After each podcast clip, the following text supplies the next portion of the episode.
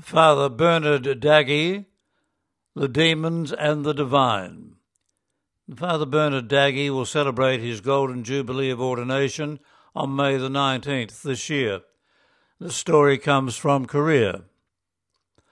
Bernard is fourth in the family of Tom and Margaret Dagge and the only sons.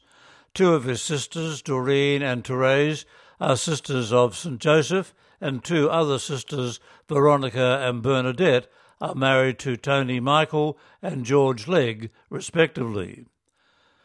After ordination by Cardinal Knox in St Patrick's Cathedral, Melbourne, Bernard was appointed to South Korea, where he arrived with his classmate, Father John Evans, and began Korean language study in August of 1974.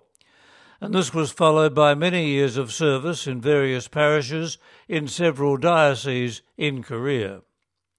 Then in 1998, Bernard began the work of promoting St. Columban's Mission Society there and raised funds to support the training of Korean Columban priests and lay missionaries and their work in overseas mission.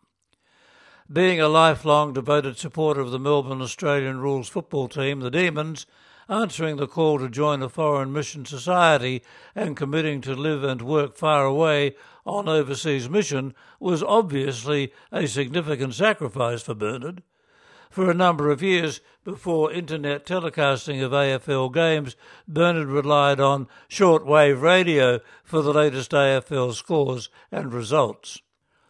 On one occasion in 1988, when Melbourne made the finals, Bernard managed a visit home.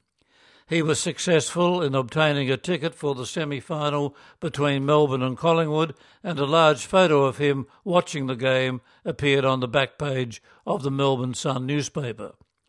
He was dressed in his clerical collar and a scarf in the Melbourne colours.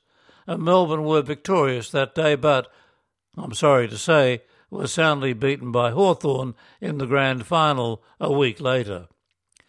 These days, Bernard lives in retirement in Korea, where he can watch his beloved demons every week via the internet. And maybe another premiership for Melbourne this year will make his golden jubilee of missionary priesthood an even more memorable and joyous occasion.